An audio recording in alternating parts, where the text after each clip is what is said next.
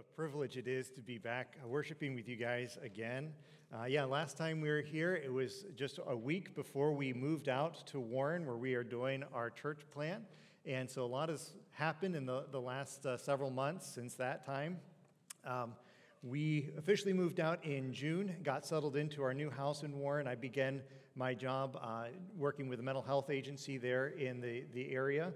And we've been uh, slowly building up a core group in order to be able to launch our Sunday morning services. So, in September of this past year, we started doing a Bible study just to begin inviting people out. Uh, it started very slowly. We had uh, one faithful attendee every week that was coming out. And then uh, around December, the Lord just kind of uh, gave us an influx of, of people who started coming out to the Bible study, just started showing interest in the work that we were doing. And so it's been uh, very exciting just kind of seeing that growth happen and seeing the connections that God is helping us to make uh, throughout the, the neighborhood. One of the great ways that uh, my wife has been serving our church plant is we have a little local uh, yarn shop there in Warren, just a few blocks from our house. And my wife is an avid uh, crocheter and knitter and does some extraordinary things with yarn. And so they do a Tuesday afternoon uh, ladies' time there where the ladies just get together and they work on their projects, and it's just a chance for them to connect.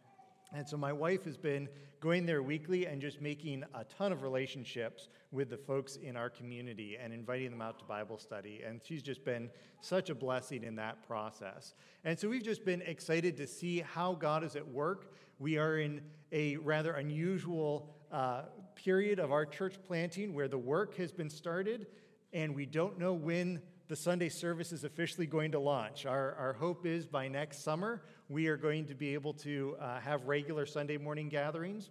But this is a time of relationship building for us. This is a time for us to be connecting with people, uh, connecting with our neighbors, and just continuing to share the gospel with those around us.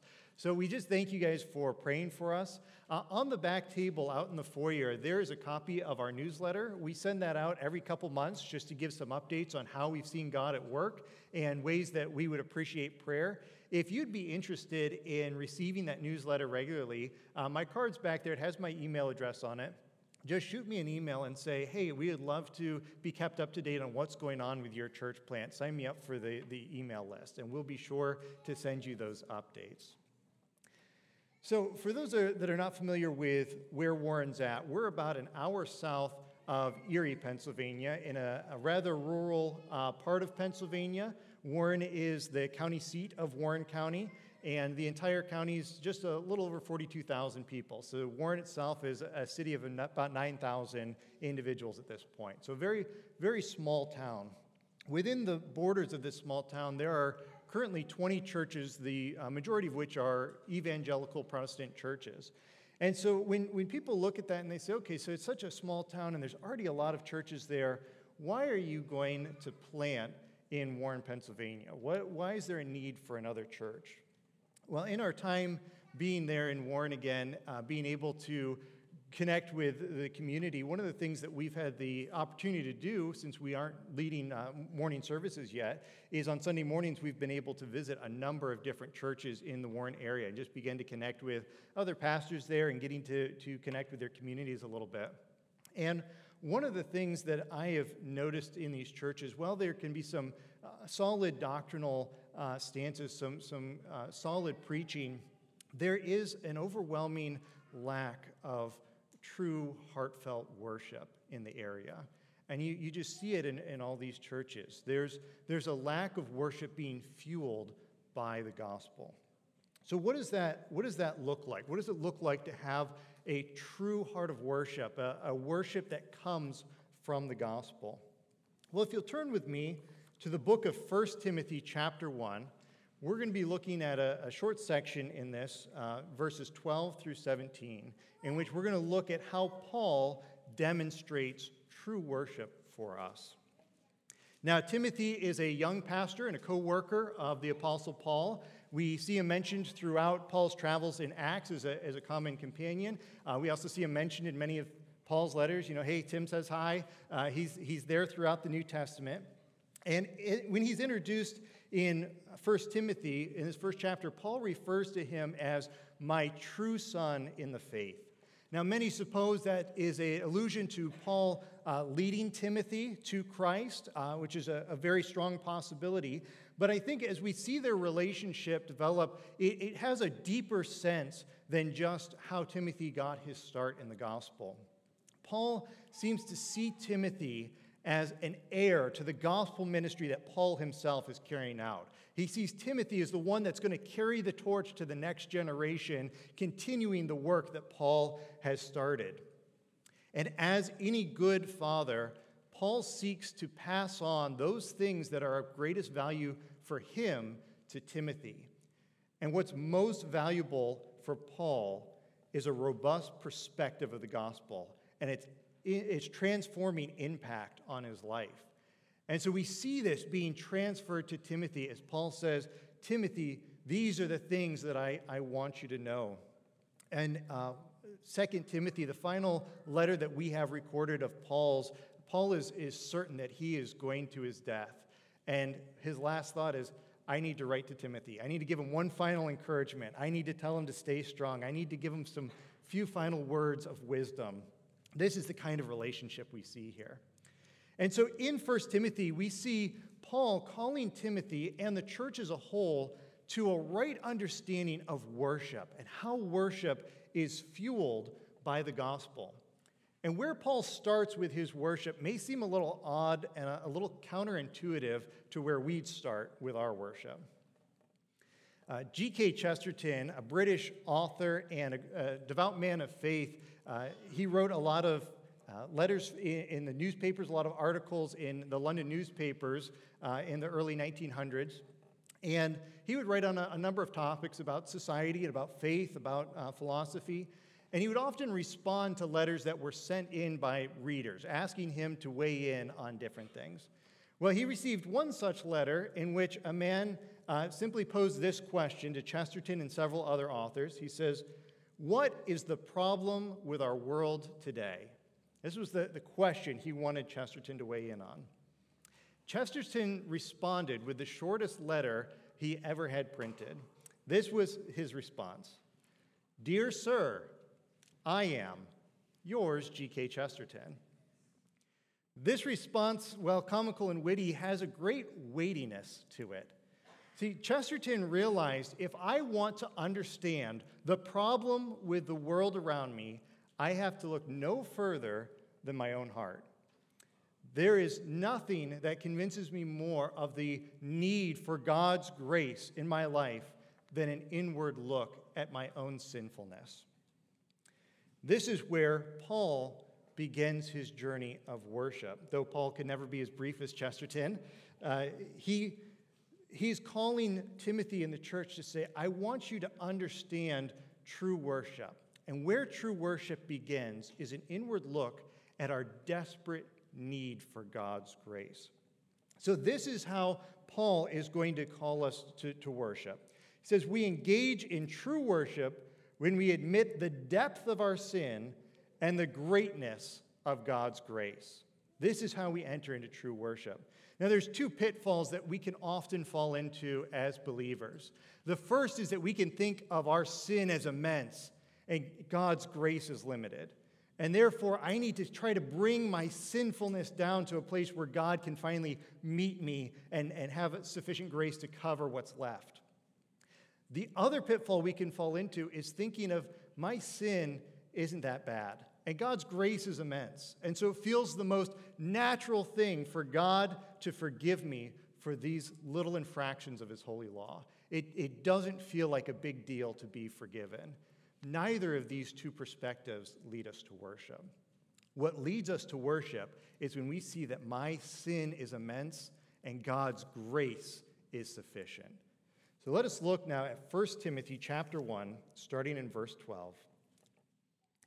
I thank him who has given me strength, Christ Jesus our Lord, because he judged me faithful, appointing me to his service.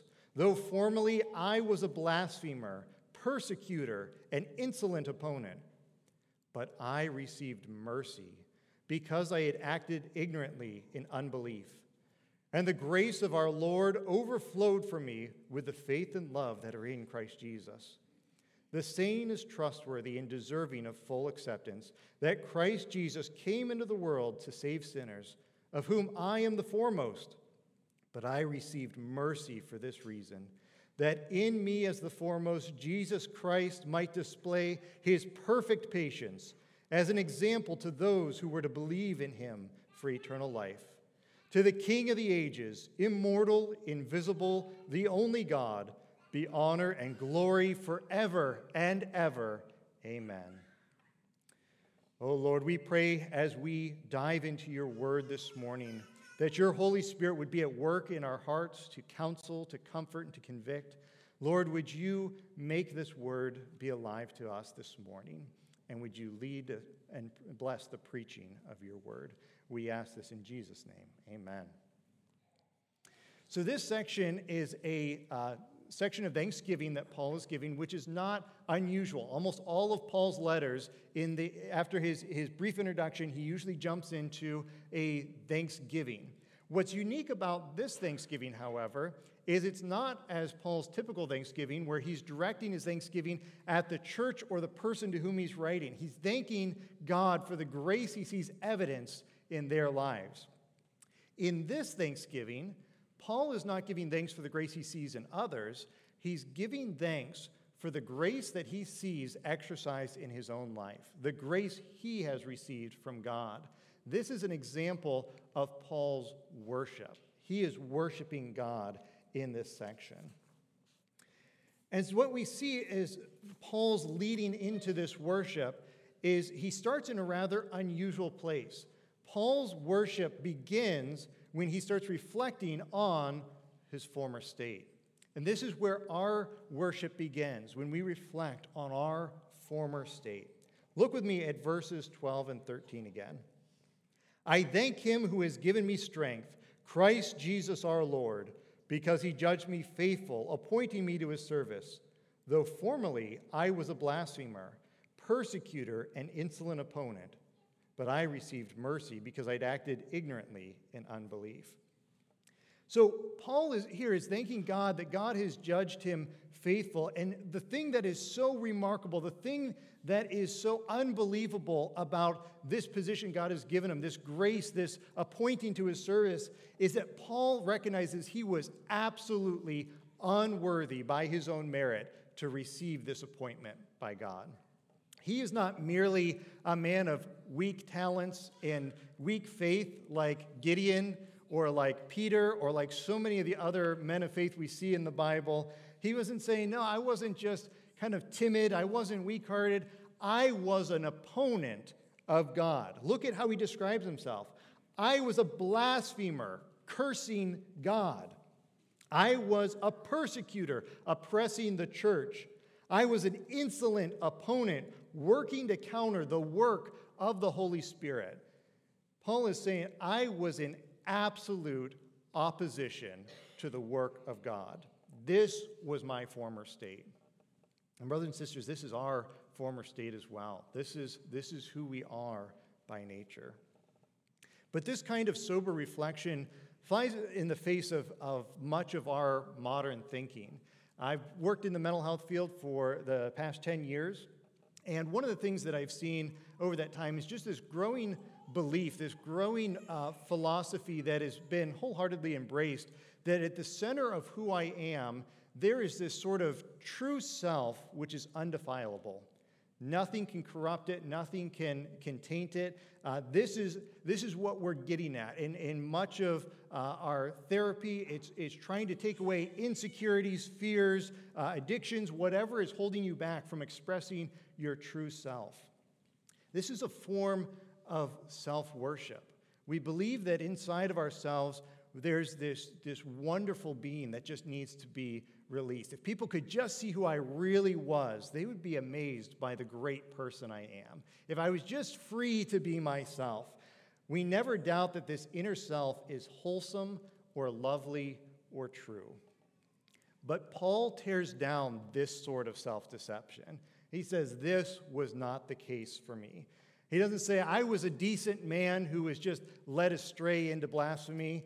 No, he says, I was a blasphemer. I was a persecutor. I was an insolent opponent. This is who I was. This was my identity. This was my being. I was in opposition against God. In Romans 7, we see Paul reflect uh, more fully on this former state as he recognizes the, the natural man that's at war with God within him. He says, For I know that nothing good dwells in me, that is, in my flesh. For I have the desire to do what is right, but not the ability to carry it out. For I do not do the good that I want, but the evil I do not want is what I keep on doing. Now, if I do what I do not want, it is no longer I who do it, but sin that dwells within me. So I find it to be the law that when I want to do right, evil lies close at hand. For I delight in the law of God in my inner being, but I see in my members another law, waging war against the law of my mind and making me captive to the law of sin that dwells in my members. Wretched man that I am, who will deliver me from this body of death? Paul sees his natural state as being the dwelling place for sin. But this does not bring him to despair because he knows that Christ came for sinners. Look at with me at verse 15. He says, This saying is trustworthy and deserving of full acceptance that Christ Jesus came into the world to save sinners, of whom I am the foremost. Now, you may be objecting at this point and say, wait a minute, does Paul really believe himself to be the foremost of sinners? This is the same guy who writes to the Philippian church saying, you know, I, according to the law, I'm blameless. He was a, a zealot Jew. This man would have been Pharisaical in the way that he kept the law. He would have observed all of the Jewish uh, ceremony around cleansing, around holiness. He would have observed the Sabbath. He would have been very faithful. How can this Jew say that he is the foremost of sinners? Is he as bad in his persecution as Emperor Nero, who would light his garden parties with the flaming bodies of Christians? Was he as petty as King Herod, who killed numerous children because they might pose some threat to his power? Does Paul really believe himself worse than those men? Yes, he does. And how does he arrive at that conclusion? because the Holy Spirit is at work in Paul's heart, illuminating the sin that is present there. Paul knows that no matter how wicked the men around him might be, he will never see an evil outside of himself where he cannot see the seeds of that same sin in his own heart. He knows when he is soberly reflecting on his own state, I have the capacity for all sin. Wretched man that I am, who will deliver me from this body of death? This is Paul's view of his own natural state. And this is an attitude the Holy Spirit wishes to cultivate in each one of us. The Holy Spirit works in our hearts to bring to light the sin that is in there. In Galatians 5, Paul talks at length about this war between the Spirit and our natural man, and, and that the Spirit continues to overcome our natural man and, and continues to lead us into more and more righteousness, drawing out this sin. But we don't often welcome this kind of uh, exposure of our sin. We don't often enjoy the process of the Spirit illuminating the, the depravity in our own hearts. Uh, when I was in college for a couple years, I worked as an apprentice for a plumber. And I remember one particular job, we were putting in floor heat in this, this house, and we were putting it on the, the first floor, which just had a little crawl space to get under there. And so, one of the things that I had to do was I had to crawl under there with this big six pound drill. It was just this monster of a drill. And I had to drill holes in every single joist all the way down this floor. So, it's about a 30 foot floor with joists every 16 inches. There was a lot of holes that I was drilling. And the way that this floor was, was set up is it was a dirt floor that kind of sloped upwards the farther back you went. So, where I started, I was able to kind of sit up and drill that way. But as I moved further along, I had to kind of lay back in this half sit up position, trying to maneuver this, this heavy drill. And it was completely dark down there. All I had was my headlamp to, to see by. And so I'm working along, and it, it wasn't long before my neck and my back just started aching. I just couldn't keep my shoulders up.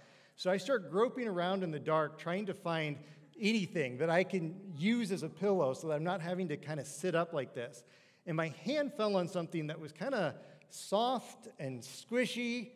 I didn't know what it was, but it just, it, it was going to work. So I grabbed it and I shoved it under my shoulders, and I did the rest of the joists that way. And it was great. It worked great as a pillow. But I get to the end of those, those joists, and as soon as I finish the last hole, first thing I do is I reach behind me and I grab that thing I was using for a pillow and I chucked it into one of the far corners.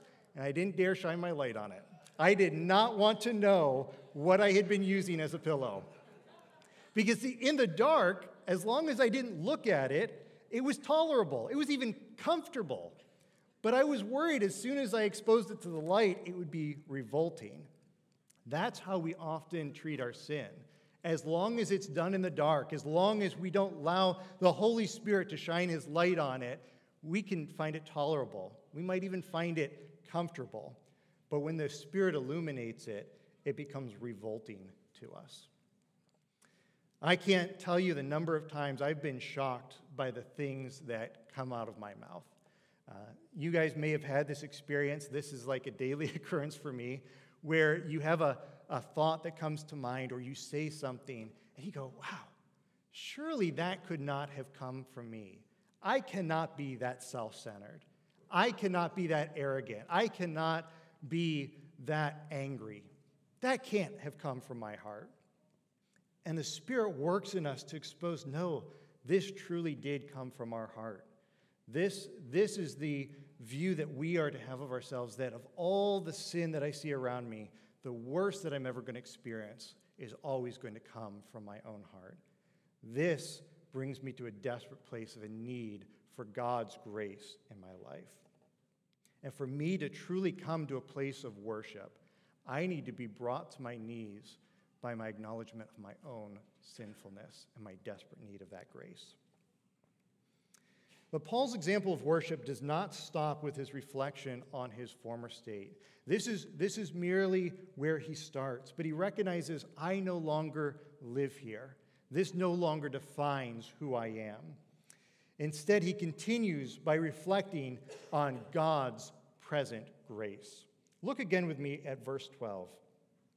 I thank him who has given me strength, Christ Jesus our Lord, because he judged me faithful appointing me to his service. He says here that he's thankful to God because he's given him strength. What an unusual word choice there. Why, why strength? Strength to do what? Well, Paul is recognizing that in his sinful state, he had no ability to overcome his own sin. He lacked the strength to overcome it. He was dead in his sin, a slave to unrighteousness. But Christ gave him the strength to break free from it. It was by the power of Christ that he was able to set aside his sin and be washed of it, to be cleansed of it, to live a very different life from the life he had been living up until then. Not only is Paul strengthened in Christ, but we see he's also been judged to be faithful and appointed to God's service. Now, how could Paul, a man who was a persecutor of of the church of Christ, how could he be considered faithful? How can God count this unfaithful, wretched man faithful in his service? Because of the faithfulness of Christ that was attributed to Paul. Because Christ was faithful, Paul can now be considered faithful. 2 Corinthians 5:21 says for our sake he made him to be sin who knew no sin that in him we might become the righteousness of God. Paul's confidence that he has been found faithful rests not in his own merit, but it rests in his eyes being pointed to the cross of Christ. He says, In the faithfulness of Christ, God has appointed me to be a servant. What a great grace he has received. Then we see in verse 15, he continues to reflect on the nature of this grace. Says, Though formerly I was a blasphemer, persecutor, and insolent opponent, but I received mercy because I had acted ignorantly in unbelief. And the grace of our Lord overflowed for me with the faith and love that are in Christ Jesus. Look at how he describes the grace of God. It overflows. This was not a mediocre grace.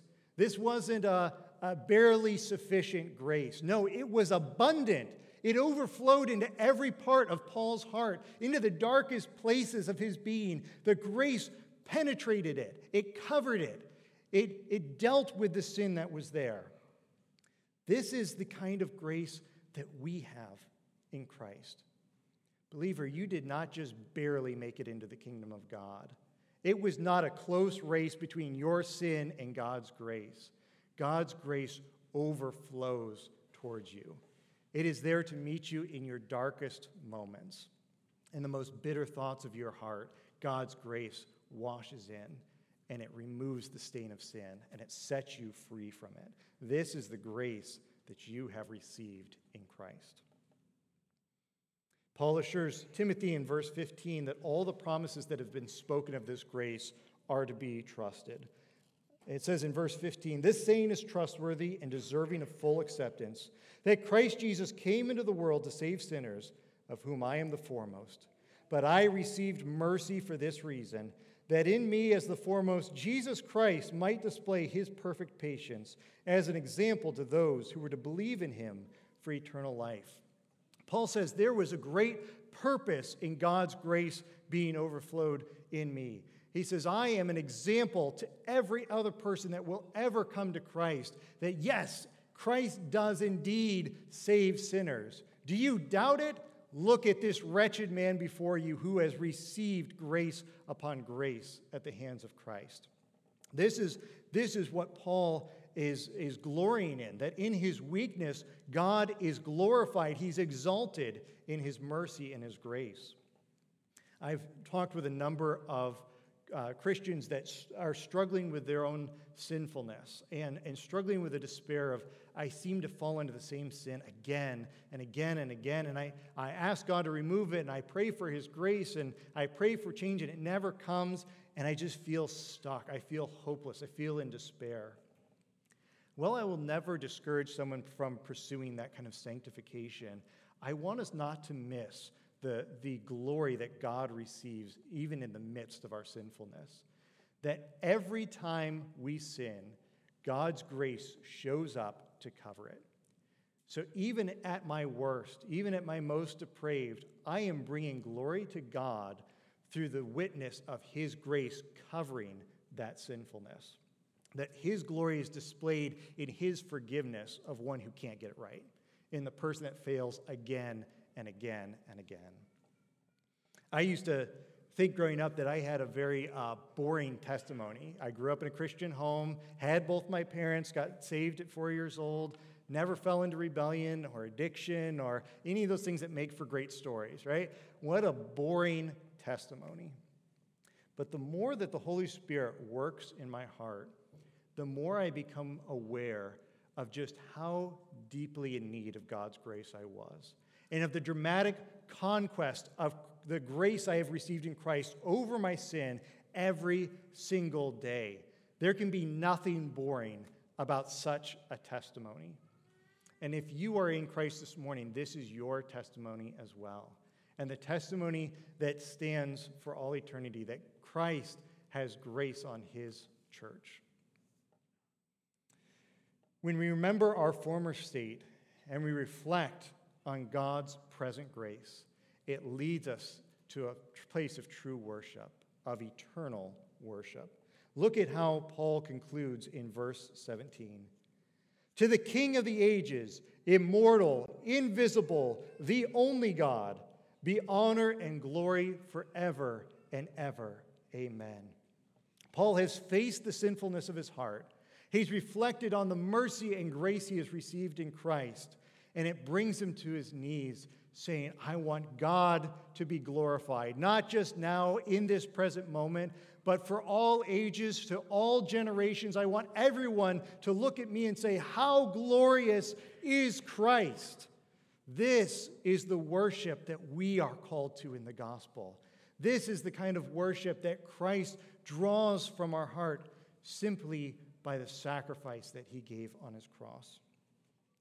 Brothers and sisters, this is the, the kind of worship we should be engaged in. We engage in true worship when we admit the depth of our sin and the greatness of God's grace. So let me ask you are you feeling that kind of worship this morning? Has that been your experience over the past few weeks or few months or few years? Or do you find that it's just not your experience? You haven't experienced that kind of heartfelt worship. Perhaps you're listening to this today and you're saying, I just can't seem to generate that kind of joy and excitement over what, what has happened in my life. i I come and I sing all the songs and I join in the prayers, I listen to the preaching, I keep waiting for this, this joy to bubble up, and it's just, it's not there. I don't experience it, but I desperately want to. Can I invite you to spend some time reflecting on your former state?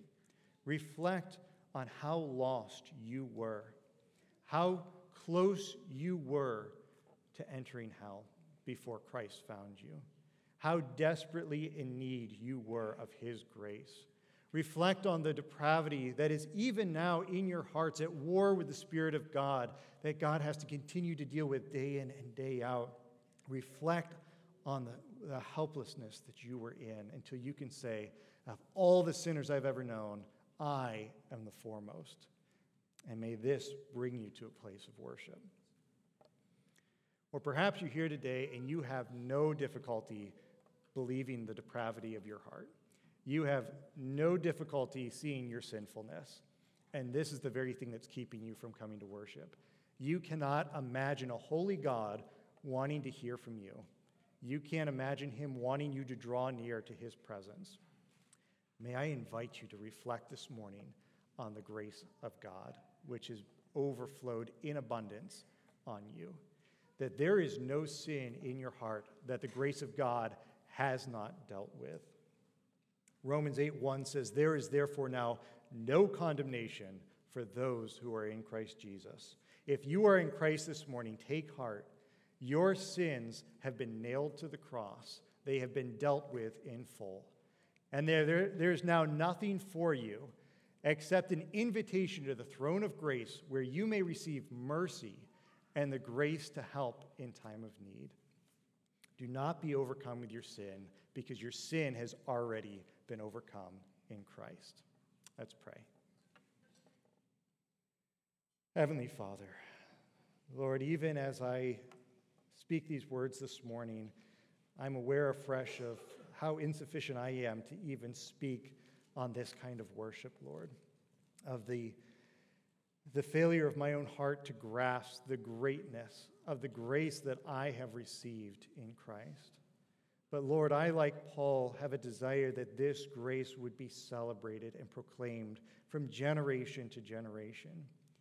I pray, Lord, that if there are any here this morning that are struggling to come with this heart of worship, that you would be at work, that you would, by the work of your Holy Spirit, soften consciences to be aware of the sinfulness that is present. That, Lord, you would draw us not to despair, not to a worldly grief, but a grief that leads to repentance, a grief that says, Lord, I am in desperate need this morning of your grace. And Lord, I pray for those that feel beaten down by their sin, that feel that they have exhausted your grace with them, they have exhausted your patience.